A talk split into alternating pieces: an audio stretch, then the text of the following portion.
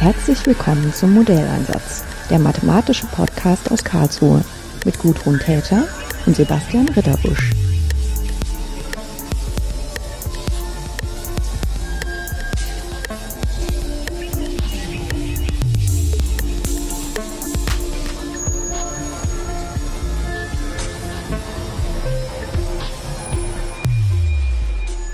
Schönen guten Tag, Lennart Tilbott.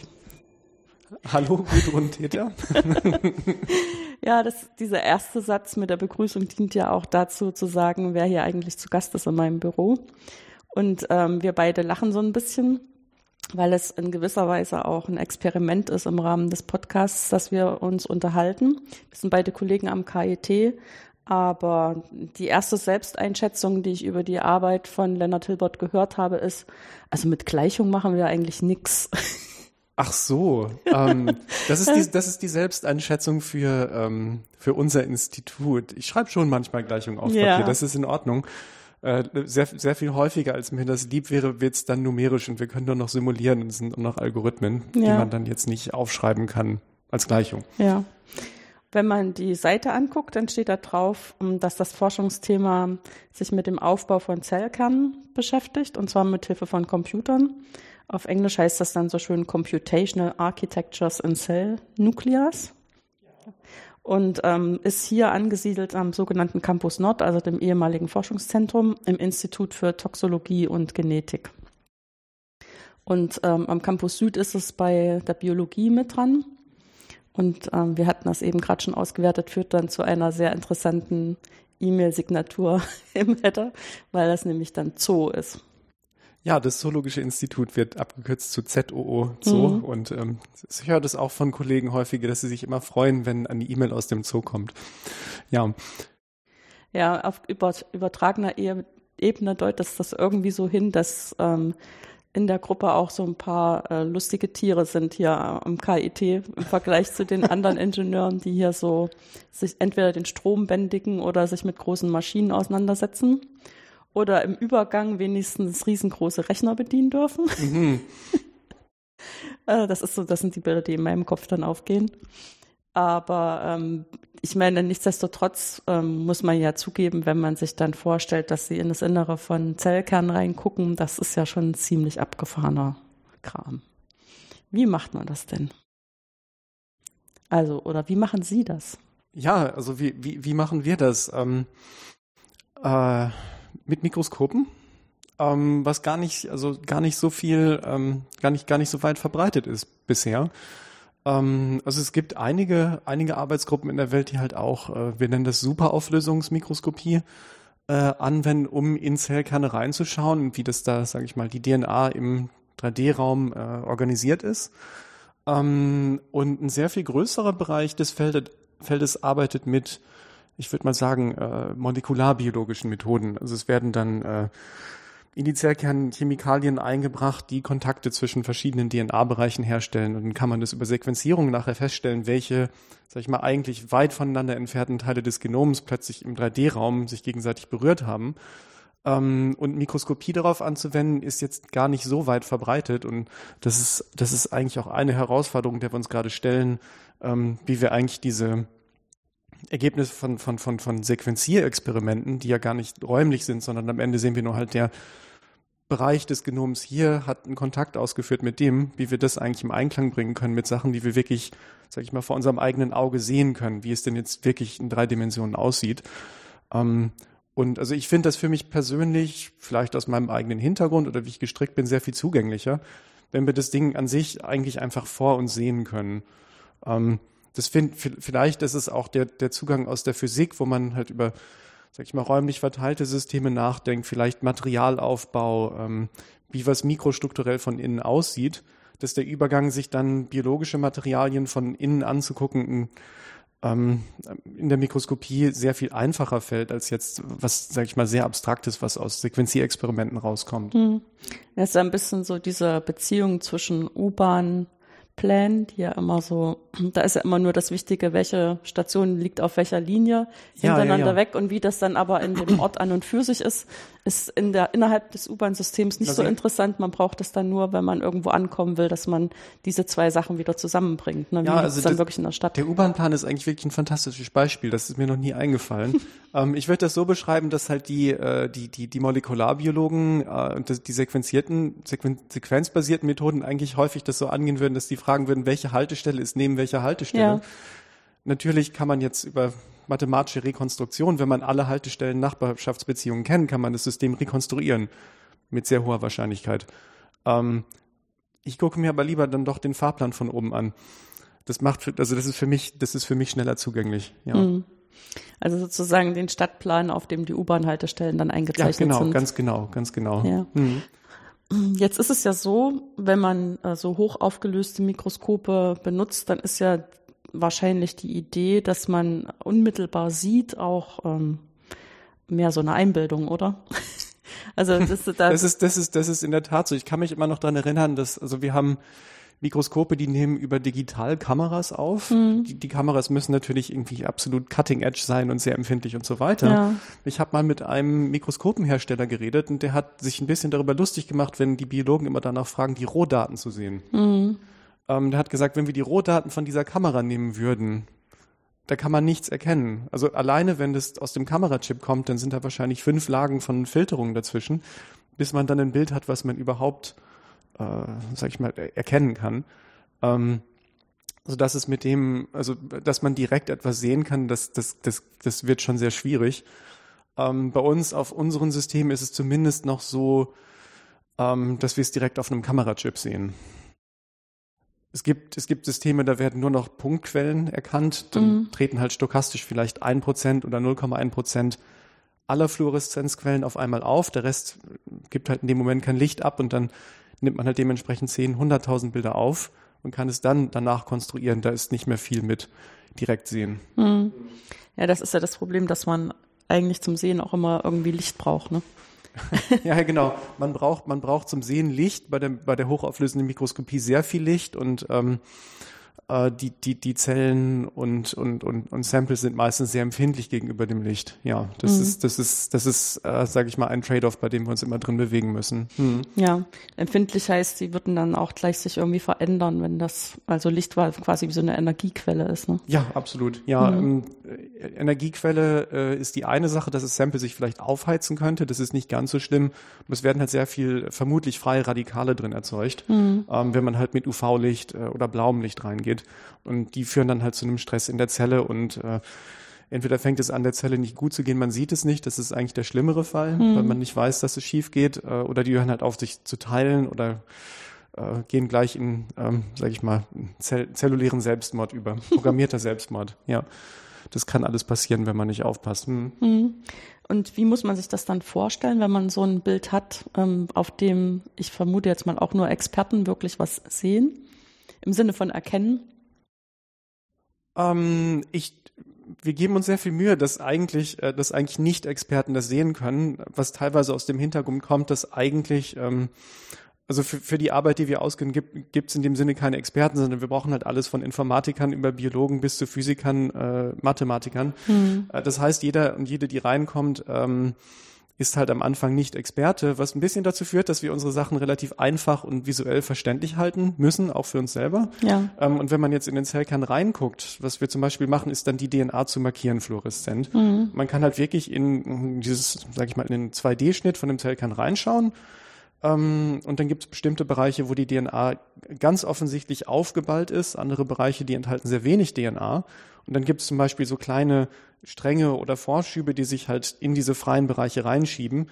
Und das Interessante ist zum Beispiel, dass genau diese Stücke, die sich da reinschieben, sind, äh, reinschieben, sind die, die, wo halt gerade die DNA ausgelesen wird. Also die räumliche Organisation und was zum Beispiel aufgefaltet wird oder, oder raustritt, ist immer sehr direkt damit verknüpft, wo gerade Informationsflüsse passieren. Und das, das ist, sage ich mal, ein, das ist so das Hauptthema, an das wir eigentlich dran wollen, wie halt Informationsflüsse aus der DNA-Sequenz in die DNA-Sequenz und die 3D-Organisation zusammenhängen.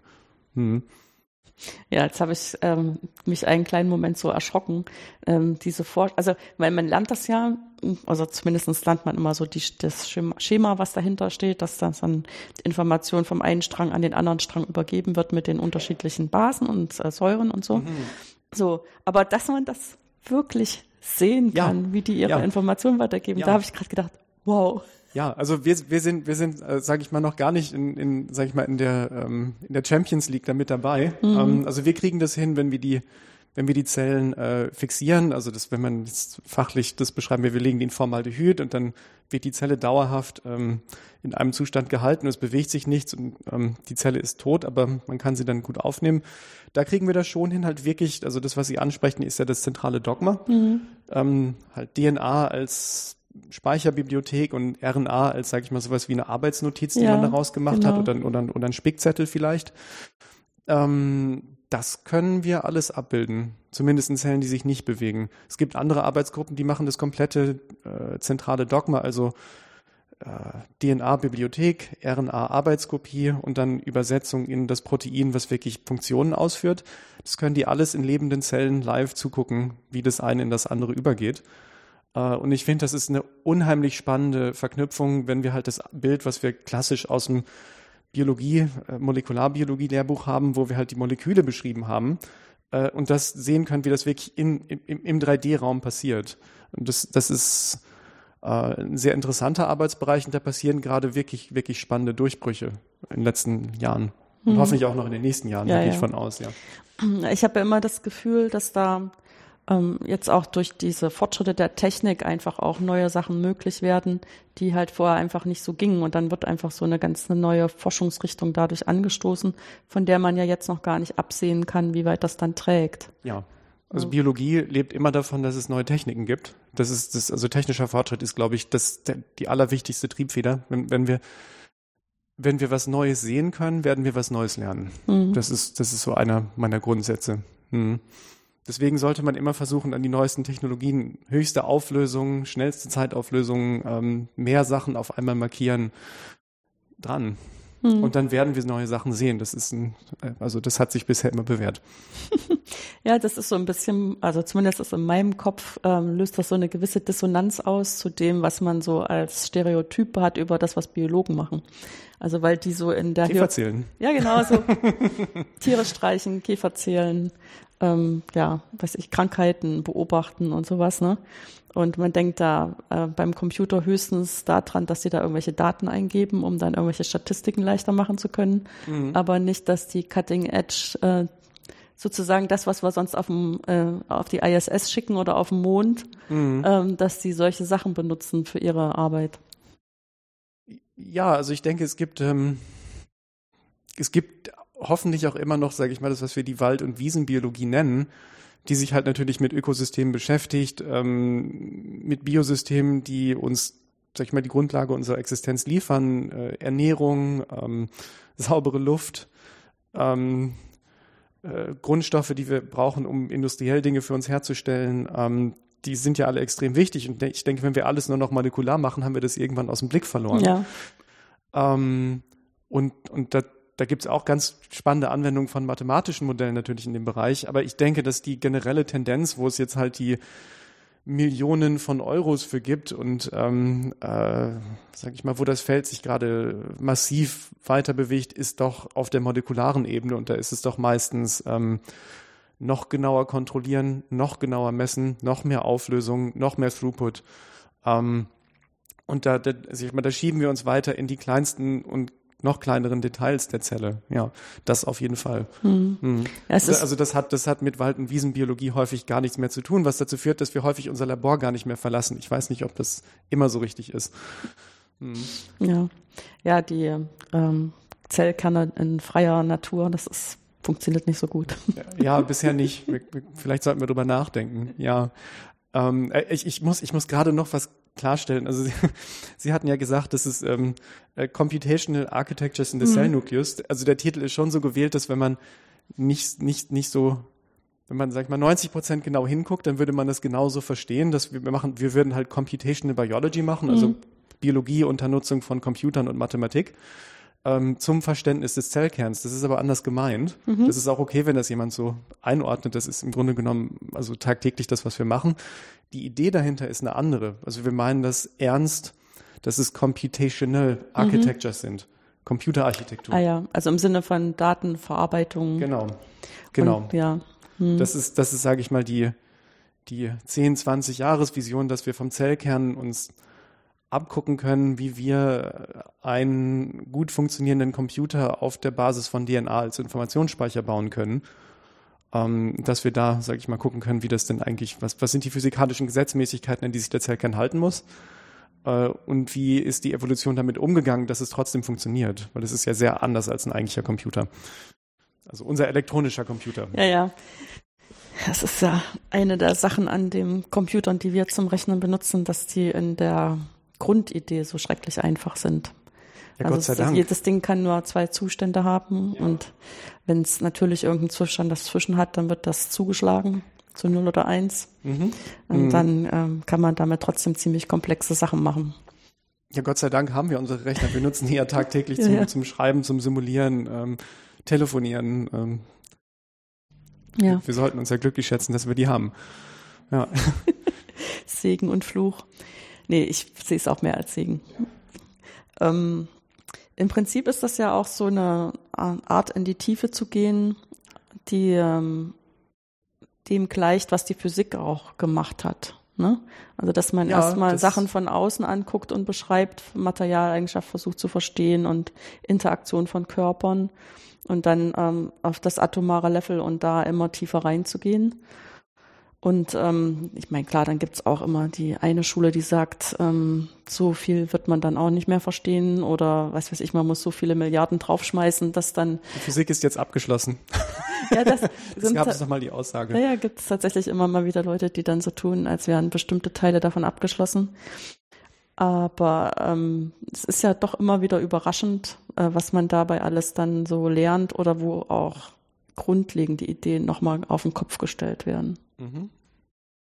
Äh, was, was wären denn so äh, Richtungen, in denen man sich vorstellen kann, dass diese grundlegenden Ideen vielleicht auch auf der Ebene von ähm, Zellen und Zellkernen ins Wanken geraten könnten? Wow, also das ist jetzt eine sehr umfassende Frage. Also das geht, das geht von sehr angewandten Fragen bis in die philosophische ja, Grenz, Grenzziehung zwischen was ist Biologie und was ist Physik. Ähm, das ist gut rausgehört. ja, ja. Ich denke, Ähm, das war im tiefsten das, weshalb ich ja. diese Frage jetzt stelle, ja. Ja, ähm, also kurz, um, um, also als Randnotiz, ähm, die meisten Biologen sagen halt, ich bin der Physiker, äh, wa- was halt mit dem Hintergrund, also, vom, also ein bisschen Physikstudium im Hintergrund zu tun hat bei mir. Und ich denke, im, wenn ich über so ein System nachdenke, ist, ist, ist doch eine Gehirnhälfte auf jeden Fall die eines Physikers, wie ich das versuche, das zu verstehen. Ähm, eine Kritik, die ich jetzt auf, äh, von, von, einem, von einem Kollegen kürzlich gehört habe, ist, dass Biologe ist, Biologie ist es zwar alles schön und gut, aber es gibt nicht, sage ich mal, diese, diese irgendwie zutiefst zufriedenstellenden Ergebnisse, sowas wie die, die Maxwell-Gleichungen oder die Newtonsche Mechanik, die natürlich alle irgendwo an ihre Grenzen stoßen. Aber solange man die Grundannahmen akzeptiert und sich im, im Gültigkeitsbereich bewegt, gelten diese Regeln. Ja. Und diese Regeln sind im Prinzip völlig hinreichend, um jegliches Phänomen, was in diesem Bereich reinfällt, äh, davon abzuleiten. Man muss dann vielleicht groß simulieren ähm, oder sich sehr anstrengen, ähm, aber im Grunde genommen sind das absolut allgemeingültige Sätze, ähm, von denen jegliches Verhalten in der reellen Welt abgeleitet werden kann. Das ist ein Anspruch, also natürlich muss auch ein biologisches System sich an physikalische Gesetzmäßigkeiten halten an so Dingen wie jetzt äh, Thermodynamik, Energieerhaltung, Masseerhaltung, ähm, da kommen wir nicht dran vorbei, Quantenphysik.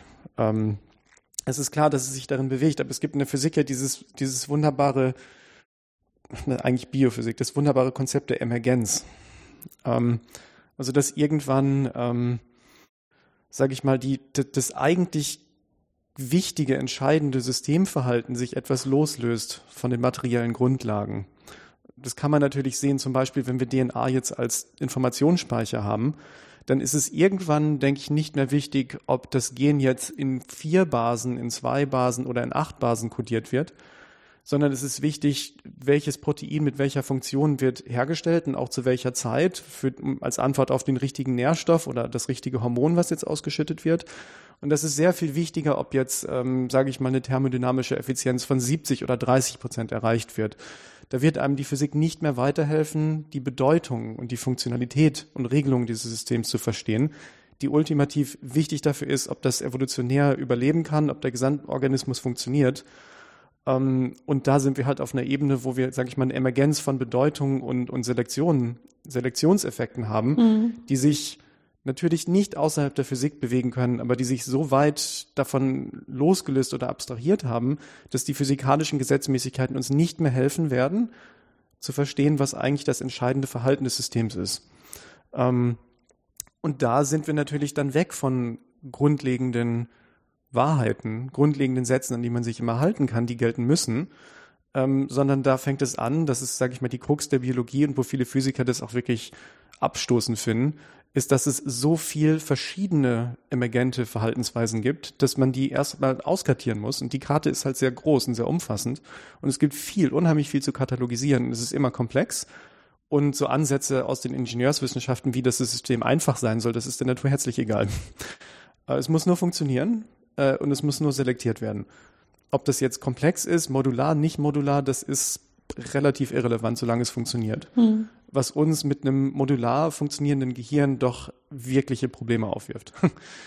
ähm, das ist, denke ich, eine, eine wichtige Grenzziehung zwischen, zwischen Physik und Biologie, ist Emergenz und was sind eigentlich wichtige Bedeutungsebenen. Also es gibt, ja, es gibt Bedeutungen, Selektion und Funktion in der Biologie, was, wo die Physik häufig agnostisch agiert sondern wir können das System beschreiben und dann haben wir jetzt verstanden, was die Grundsätze sind und dann das ist, das ist ja auch sehr viel wert. Also das ist, das ist Herausforderung genug, aber eine andere. Mhm. Ja, letztendlich dient das ja auch so ein bisschen dazu, ähm, zu üben, was sind Sprechweisen, dass ich was logisch finde und überzeugend. Das oh kann man ja. halt auf der physikalischen Ebene wesentlich ähm, einfacher üben, als wenn dann so viele Komplexitätsstufen dazukommen, wenn man sich mhm. wirklich mit dem, wie, wie das Leben sich erhält ja, das, und das, weiterentwickelt. Das Interessante ist, und ich will da jetzt auch, also hoffentlich habe ich jetzt irgendwie, reden nee. die Kollegen auch weiter mit mir nach, nach dem Podcast, wenn sie das hören. Aber erstaunlicherweise ist die Wissenschaft, die, die mit deutlich mehr Komplexität sich auseinandersetzt, häufig in der Sprache einfacher, hm. nämlich die Biologie. Und auch in, in der Schlussfolgerung bin ich manchmal schockiert darüber, wie einfach die Schlussfolgerungen in der Biologie sind. Das wird in Schwarz und Weiß aufgetrennt und wir haben den normalen Organismus und die Mutante, wo das Gen fehlt. Äh, deswegen ist jetzt der Mutante tritt das Verhalten nicht auf. Das Gen ist für dieses Verhalten verantwortlich. Oh, ja, sicherlich hat das Gen mit dem Verhalten was zu tun. Äh, aber es wird manchmal doch ziemlich schnell geschossen und dann auch abgeschlossen. Mm, ja, aber das ist, glaube ich, was, was wir gerne so haben möchten in unserem Kopf, ne? Weil es ja, uns schwerfällt. Ob wir die ähm, Konsequenzen davon so gerne haben möchten, nee, weiß nicht. ich nicht, weil, ja. weil ein vereinfachtes Verständnis führt dann häufig dazu, äh, dass es halt ein Falschverständnis ist oder ein so unzureichendes Verständnis, dass es halt in fünf Jahren wieder überholt wird. Mhm. Was in der Biologie halt auch sehr ein sehr verbanntes Verhalten ist, dass halt nach fünf bis zehn Jahren wird alles doch nochmal überholt und dann werden Dogmen umgestoßen, die halt vor fünf Jahren aufgestellt wurden, aber häufig ist das Dogma halt aufgestellt worden, weil sehr schnell geschlussfolgert wurde, sage ich mal. Hm. Ja, wobei da ist vielleicht auch wirklich die Verführung, wenn man dann was sieht, was sozusagen unmittelbar zu einem spricht, dass man da drin was liest ähm, und das dann letztendlich auch glaubt und dann mit Fakten unterlegen kann bis ja. zu einem gewissen Grad. Das ist halt einfach ja. so, ne? Nein, also ich will jetzt auch nicht sagen, dass man in der Biologie nicht schlussfolgern nee, nee, nee, kann. Gar, überhaupt nicht. Äh, das, das machen wir ja tagtäglich.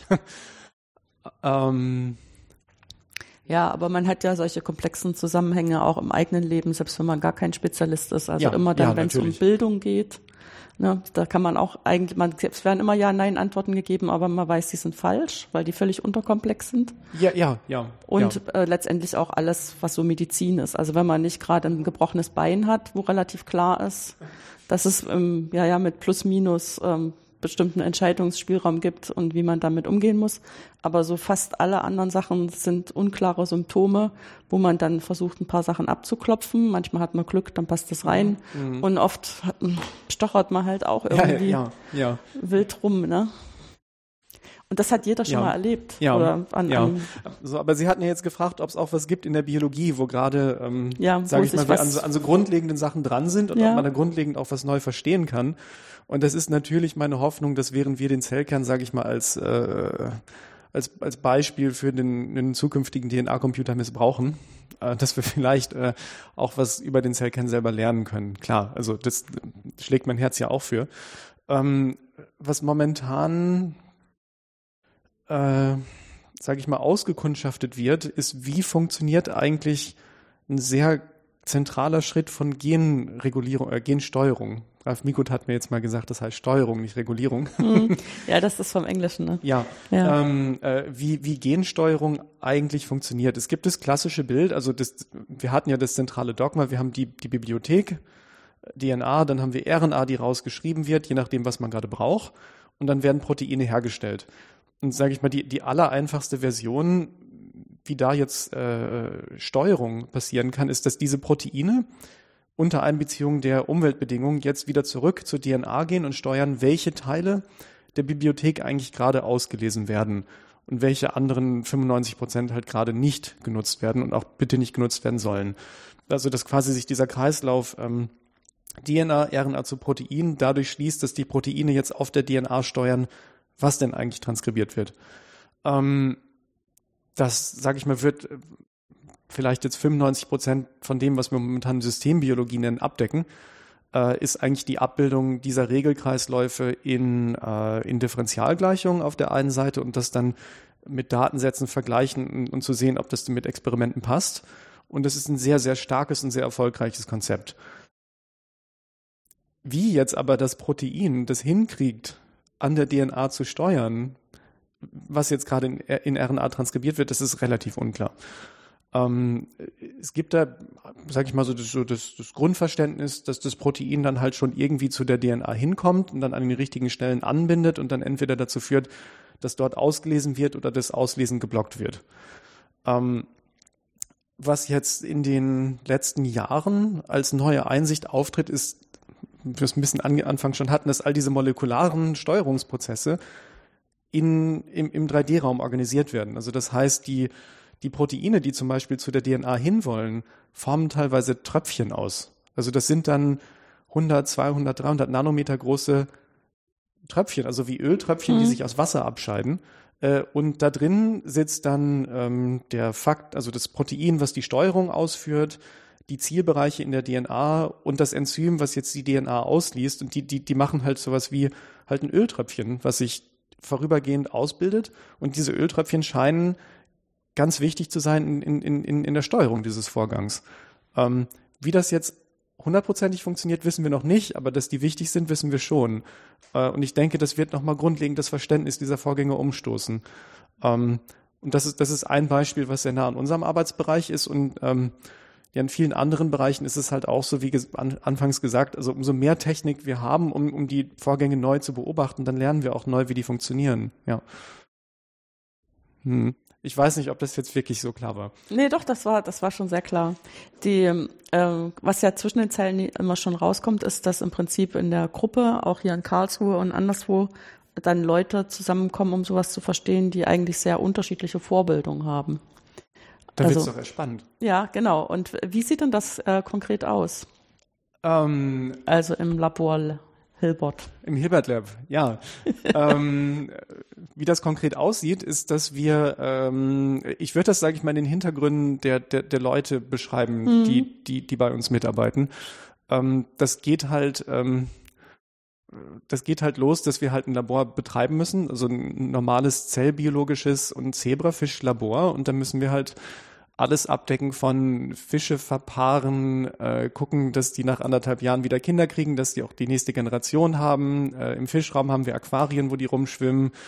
Äh, wir müssen das Ganze ordern und das Labor am Laufen halten und so weiter, mit Bakterienstämmen arbeiten, die für uns äh, künstliche DNA-Konstrukte herstellen, ähm, die Fischeier ins Mikroskop bringen, die Zellen kultivieren, äh, mit Antikörpern Färbungen durchführen. Also sag ich mal, der der, der Standardkatalog an, an, an, an Tier- und Zellbiologie und, sag ich mal, die grundlegenden Sachen Molekularbiologie und Mikroskopie muss alles abgedeckt sein.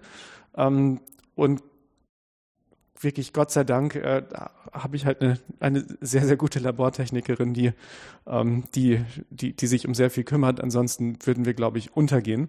Ähm, da haben wir sehr stark ausgebildete Leute vom ITG, die haben ein Ausbildungsprogramm für ähm, äh, biologische ähm, Laborassistenten und Assistentinnen. Äh, und die Leute sind wirklich gut. Ähm, und es geht dann über ähm, Leute, die halt hier aus der aus Masterbiologie kommen, äh, äh, also hier am KIT und halt grundlegend halt Sachen wie äh, Mutanten herstellen, ähm, Fluoreszenz markierte Proteine herstellen, die eingebracht werden, ähm, sag ich mal klassische biologische Arbeit. Ähm, andererseits äh, haben wir jetzt, es ist, es ist auch sehr spannend, ähm, äh, ein Postdoc, der in meiner Gruppe angefangen ist vor einigen Monaten, der war vorher rein theoretischer Biophysiker äh, in der Promotion und hat davor halt Elektrotechnik studiert am, am IIT Bombay. Äh, und das ist sehr spannend. Ähm, ich war hier irgendwann auch völlig neu im Labor und das ist jetzt quasi auf der, ich stehe jetzt plötzlich auf der anderen Seite und bringe ihm bei, wie man eine Pipette hält, ähm, wie man Mikroskop bedient, wie man äh, schlechte Embryonen aussortiert. ähm, und äh, also das ist das ist eine Freude, das mir zu beobachten. Aber das heißt, dass da jemand ist, der der hat einen Hintergrund in äh, theoretischer Evolutionsbiophysik, würde ich das jetzt mal nennen, ähm, Simulation von relativ abstrakten Systemen, äh, Zeitreihenanalyse, ähm, Informationsflüssen, ähm, mathematische Modellierung äh, und bringt eigentlich, sage ich mal, diesen diesen ganzen theoretischen Kanon mit. Ähm, und wir müssen ihm jetzt eigentlich nur das Rüstzeug geben, dass er das anwenden kann.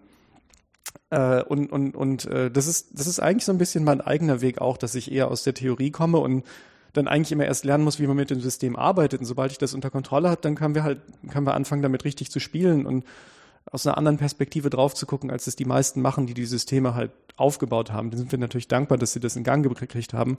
Wir sind dann so ein bisschen Nutznießer, aber kommen halt aus, aus, aus, aus einem anderen Winkel. Ähm, ein Bereich, der ähm, auch noch da ist, ist natürlich Simulationsarbeit.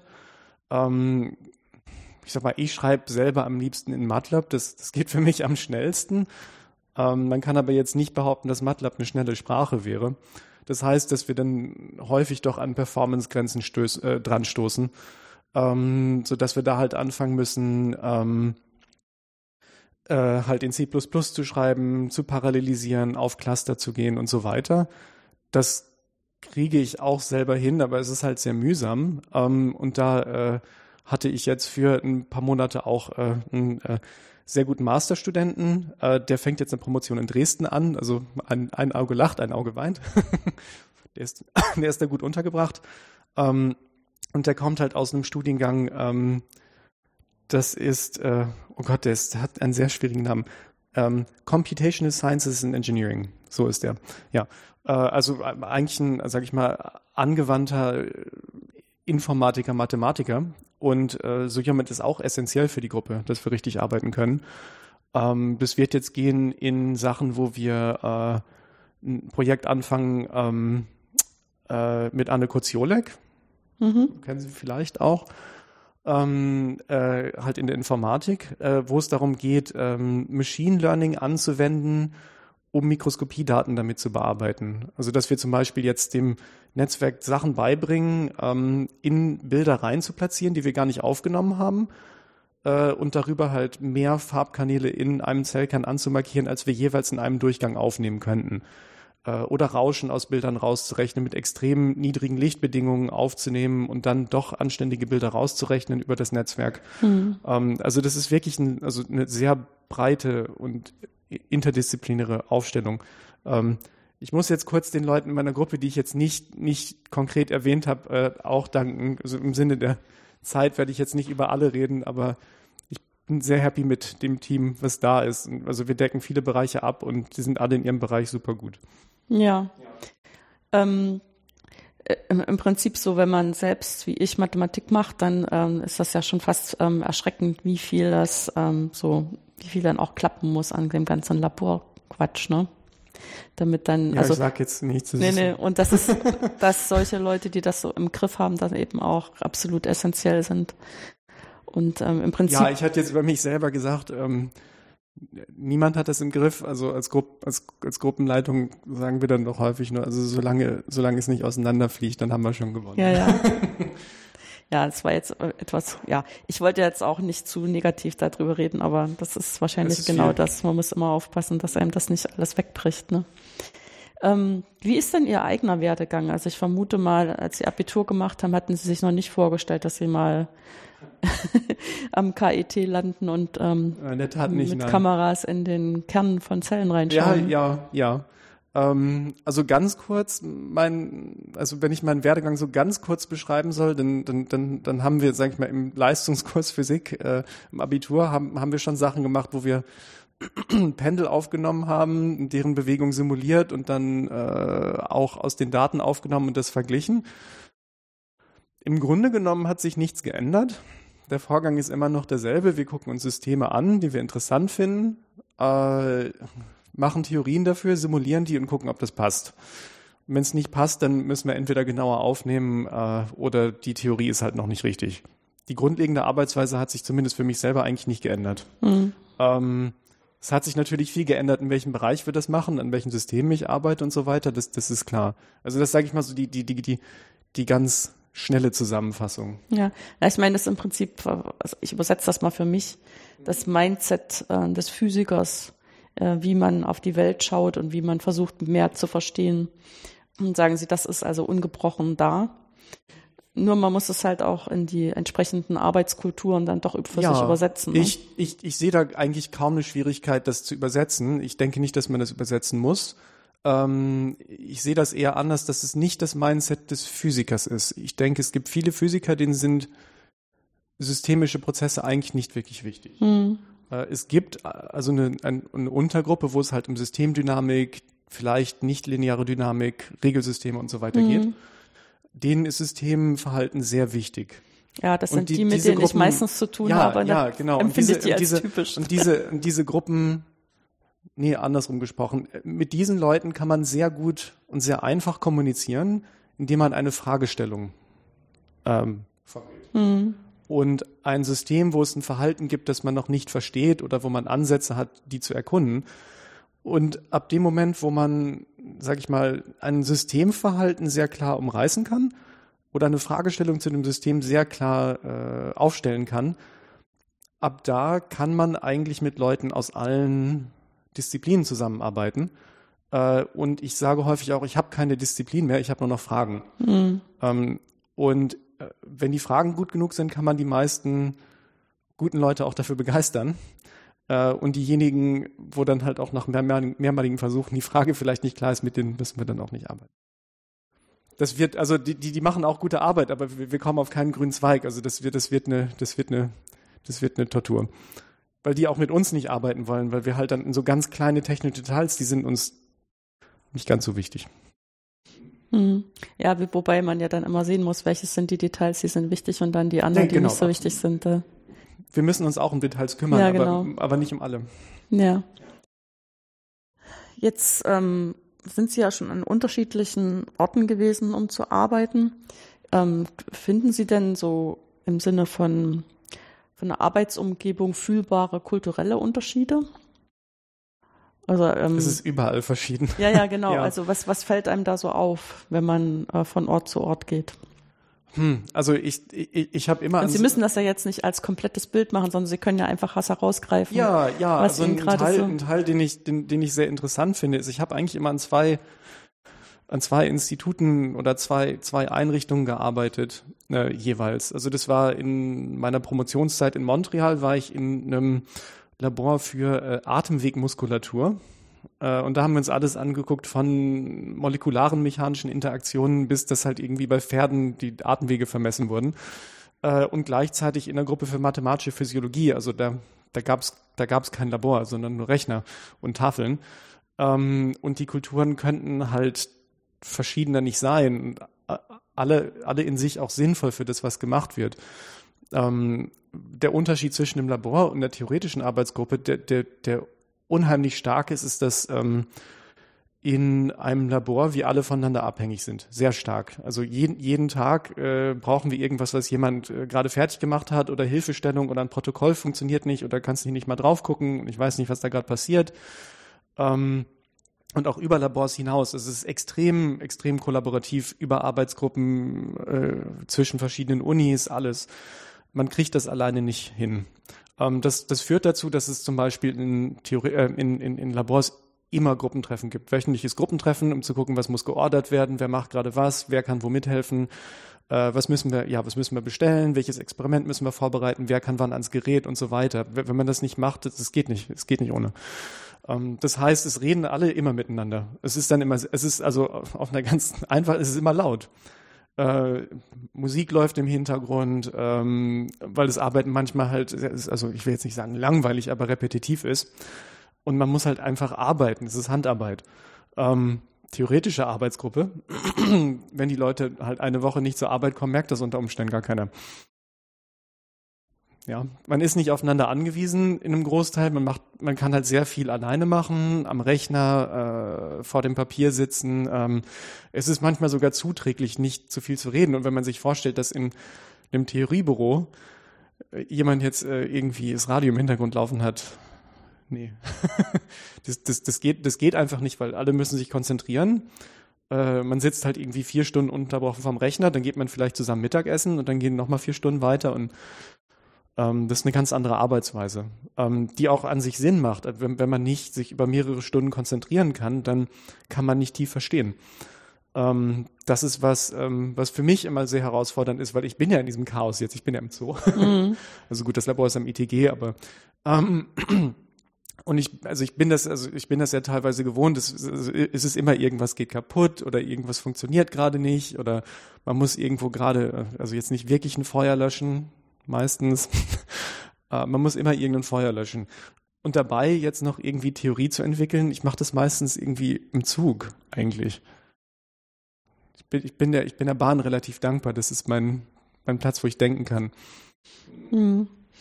Ja, also ich meine, ich stelle das auch fest, dass ich, wenn ich auf dem Fahrrad nach Hause fahre, viele äh, häufig Sachen so an den richtigen Ort drücken.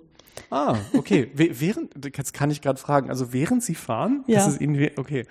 Ja, ich habe zum Glück so einen Weg, wo ich äh, nur an wenigen Punkten auf andere Verkehrsteilnehmer achten muss. Also es ja, ist ein relativ ja, geschützter Radweg ja. ähm, durchs Grüne. Und da merke ich das immer so, wie so Sachen, die so im Hintergrund die ganze Zeit äh, gerödelt haben. Das muss ja auch nicht unbedingt was Wissenschaftliches sein, sondern irgendeine Entscheidung, die man treffen muss oder wo man eine Idee braucht, wie man irgendwas dabei. organisiert. Mhm. Ne?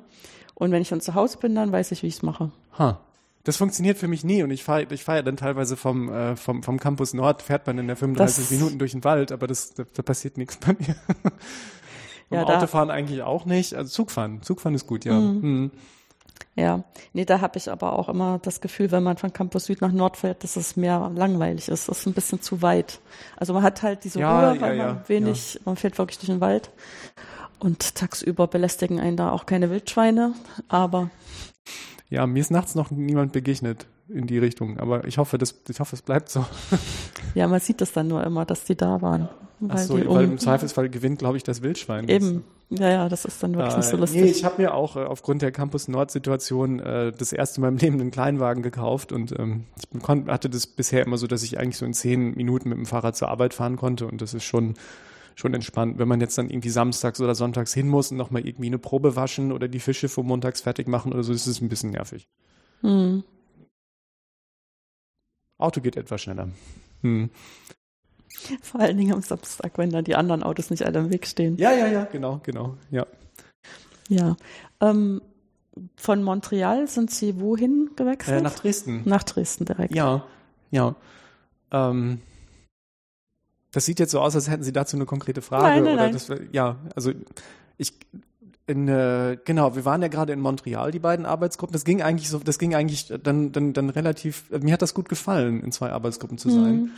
Ähm, und äh, in Dresden gibt es eine sehr lange schon existierende Kultur der Zusammenarbeit von, von theoretischer Physik äh, mit wirklich, sage ich mal, knallharter Laborbiologie. Ähm, was, sage ich mal, institutionell aufgebaut ist zwischen dem Max Planck für Zellbiologie und Genetik, äh, MPI-CBG, und dem Max Planck für die Physik komplexe Systeme. Da spezifisch die Arbeitsgruppe von Frank Jülicher. Der ist, ähm, ich meine, es gibt eigentlich kein Arbeitsfeld in der Biophysik, wo man reingehen kann, wo nicht Frank Jülicher vorher schon da war mit seinen Leuten und ein absolut grundlegendes Papier veröffentlicht hat, das man dann erstmal studieren kann und dann sind die meisten Fragen beantwortet. ähm, was in Dresden halt nicht nur akzeptiert wird, sondern gewollt wird und gefördert wird, ist die direkt verzahnte Zusammenarbeit zwischen, zwischen den beiden Welten theoretische Biophysik und, und richtige Biologie. Ähm, es gab ein Postdoc-Programm, das gibt es auch immer noch, das kann ich auch sehr empfehlen, wenn es irgendjemand interessiert. Ähm, das Elbe-Postdoc-Programm, wo man zwischen zwei Arbeitsgruppen arbeiten soll, idealerweise experimentell und und Physik, und Physik, theoretische Physik oder experimentell und Informatik. Äh, und da kommen wirklich absolut fantastische Projekte bei raus. Und für mich selber war das äh, halt die, äh, die Möglichkeit, sage ich mal, nach Montreal, wo ich ein bisschen Laborarbeit gemacht habe, mich da halt voll reinzustürzen. Ähm, und äh, die Idee war eigentlich, dass ich in einer experimentellen Arbeitsgruppe anfange, die bisher keine keine Lebendzellmikroskopie macht und also ein bisschen Einzelzellmikroskopie und halt den, den Bereich quasi aufzubauen, der für mich auch völlig neu war. Ähm, das ist in Dresden am CBG halt wirklich absolut fantastisch. Es gibt da für alles Facilities. Äh, man kann eigentlich hingehen und sagen, das ist das Experiment, was ich machen möchte oder das ist die Fragestellung, die ich bearbeiten möchte und dann setzt sich ein äh, Mikroskopie-Experte mit jemandem hin äh, mit einem hin und man bespricht, macht das erstens Sinn, wie machen wir das genau, welche Mikroskope kommen dafür in Frage, dann setzt man sich zusammen hin und macht die ersten zwei Sessions zusammen und mhm. danach kann man dann weitermachen und eigentlich würde ich sagen, dass die Dresdner Mikroskopie Facility hat mich eigentlich ausgebildet als Mikroskopisten.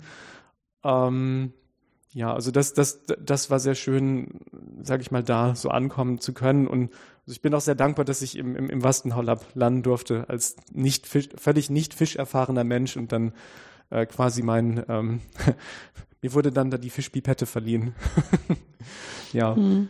Ja, das kam auch in dem Gespräch, was ich mit der Magda in Dresden geführt habe, hm. schon mal vor, dass die die Unterstützung für die Experimente halt äh, ganz vorbildlich ähm, standardisiert ist und ja. auch dieses ähm, Inter kulturelle sozusagen zwischen den Disziplinen zusammenarbeiten. Ja, ja. also Dresden äh, ist, denke ich, in der Welt momentan äh, wahrscheinlich unter den fünf besten Biophysik, Systembiologie Standorten mhm. völlig vorne mit dabei. Und das liegt natürlich daran, dass strategisch, strukturell überlegt wird, wie, wie können wir das aufziehen und natürlich, klar, die besten Leute kriegen. Ja. Ähm, und äh, das ist jetzt schon anders, hier zu arbeiten. Ähm, weil man sich um sehr viel selber kümmern, kümmern muss, was vorher halt von Facilities übernommen wurde. Ja. Ähm, und äh, da, da muss ich natürlich jetzt einfach viel lernen, was vorher mir abgenommen wurde. Gott sei Dank bin ich natürlich auch in einem sehr guten Institut, wo alle Erfahrung drumherum ist und, und viel auch vorhanden ist. Ähm, Sage ich mal jetzt, dass äh, das Kaliber an Ausrüstung und, und Infrastruktur und Ressourcen, was in Dresden vorhanden ist, das ist an wenigen anderen Orten vorhanden. Der Druck ist da auch sehr viel höher das ist, das ist immer so eine Balance, die man mhm. eingehen muss. Ja, ich meine, wenn man da sozusagen in der Mitte von so einer großen Institution ist, wo alle so in dieselbe Richtung gehen, das ist unterstützt, aber das macht auch Druck, das ist klar. Ja, natürlich. Mhm. Ja, ja. Und natürlich, wenn man dort als Postdoc ankommt mhm. und einem all diese Ressourcen zur, zur Verfügung gestellt werden, dann ist natürlich eine gewisse Erwartung da, dass äh, dass man doch vielleicht was Gutes entdecken sollte oder was, was, was Wichtiges verstehen sollte. Ähm, und ich sag mal, an, an, an sechs von sieben Tagen der Woche ist es auch positiv. Äh, manchmal macht man sich doch echt Sorgen, ob man da so auf dem Niveau auch abliefern kann. Aber ich denke, das geht, das, das geht den meisten so und ähm, es kommen also wirklich absolut fantastische Ergebnisse dabei raus. Ja, ist eigentlich durchweg alles exzellent, ja. wie man das nennt. Und ähm, dieser Übergang nach Karlsruhe, hm. wie fühlt sich das dann an? Weil ich habe, also was in meinem unglaublich, Kopf, unglaublich schnell und unglaublich früh. Also ich wurde davon überrumpelt etwas. Ja. nee, sozusagen der Hintergrund meiner Frage ist, ähm, letztendlich auch der Unterschied fast zwischen Heidelberg und Karlsruhe. Zum Beispiel Karlsruhe ist ja so traditionell gewachsen aus dem Wunsch, Maschinen besser zu verstehen. Und das hat es immer noch nicht so ganz abgeschüttelt. Also das zählen ist, Maschinen, äh, zählen Computer mit zu Maschinen? Ja, das ist sozusagen die neueste, der neueste Auswuchs davon. Ne? Also ich meine, das ging ja hier in den 80er Jahren schon los, als das wirklich noch kaum in Deutschland gemacht wurde, dass halt äh, tolle Computer gebaut wurden. Und ähm, alles, was im Prinzip da so nicht so dieses harte Ingenieurwesen ist. Und selbst der Maschinenbau in Karlsruhe hat so seine Eigenarten, die halt anders sind als anderswo. Also jeder Maschinenbauer, der herausgeht, der muss mal was konstruiert haben. Sonst ist das kein Maschinenbauer. Ja, den kann man nicht ernst nehmen. So, ja, ist ja vielleicht auch gar nicht falsch. Ist nicht falsch, es ist einfach nur so. Und ähm, dann habe ich ähm, immer so das Gefühl, dass tatsächlich so ein bisschen eine andere Kultur da ist als wenn man an so einer Universität ist, wo eben zum Beispiel in Heidelberg, wo auch das Krebsforschungszentrum daneben ja, ja. ist mhm. und viel Medizin gemacht wird. Und ähm, ich meine, natürlich, da sind auch immer so die Einsätze hoch, da geht es dann gleich um Leben und Tod. Bei, bei den anderen geht es nur darum, dass die auch. Brücke nicht einstürzt, was irgendwie. Das ist aber auch Leben und Tod. ja, ja, aber irgendwie auf einer anderen, also nicht so persönlichen Ebene, ne? Mehr so auf so einer etwas abstrakteren Ebene. Und äh, fühlt sich das dann auch so an? Das war jetzt sozusagen. Ich muss jetzt ganz schnell, eine ganz schnelle Anekdote ist, in Kanada trägt jeder äh, Civil Engineer äh, und Bauingenieur trägt am kleinen Finger ein Stück von einer eingestürzten Brücke, damit sie beim Schreiben der Gleichung auf dem Papier den Ring hören. Das ist sehr persönlich und direkt. Oh, oh. Weil da nämlich eine Brücke eingestürzt mhm. ist, weil ein Fehler gemacht wurde. Aber gut, das war das, jetzt, das, das war, passiert, das war jetzt der ja, Nebensatz. Mhm. Ähm, ja, die Kultur ist hier schon anders. Ähm, äh, ich finde das aber eigentlich, eigentlich eher spannend. Also, wie soll ich das sagen? Wenn man jetzt irgendeinen Biologen oder Biophysiker äh, hier in, in das weitere Umfeld von KIT reinstecken sollte, dann sollte man wahrscheinlich mich hier reinstecken.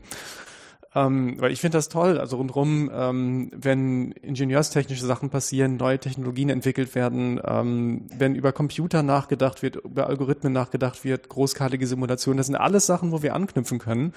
Und die, die Resonanz ist sehr, sehr positiv äh, im Sinne von, dass man Dinge anstoßen kann, Projekte anfangen kann, äh, in beide Richtungen, dass es entweder darum geht, ähm, äh, sage ich mal, vorhandene Technologien zu nutzen, um damit besser arbeiten zu können, also in, in diesem ganzen interdisziplinären Aufbau, aber auch andersrum, äh, sage ich mal, unseren Ansatz, den Zellkern als Computer zu verstehen, ähm, sage ich mal, als ein eine neue Richtung von Computer-Hardware zu verstehen, was ja für, sag ich mal, das KIT in, einem gewissen Sinne vielleicht emblematisch sein kann und gerade mit diesem neuen äh, Helmholtz-Informationsprogramm ähm, auch, auch, sage ich mal, hoffentlich gut beitragen kann.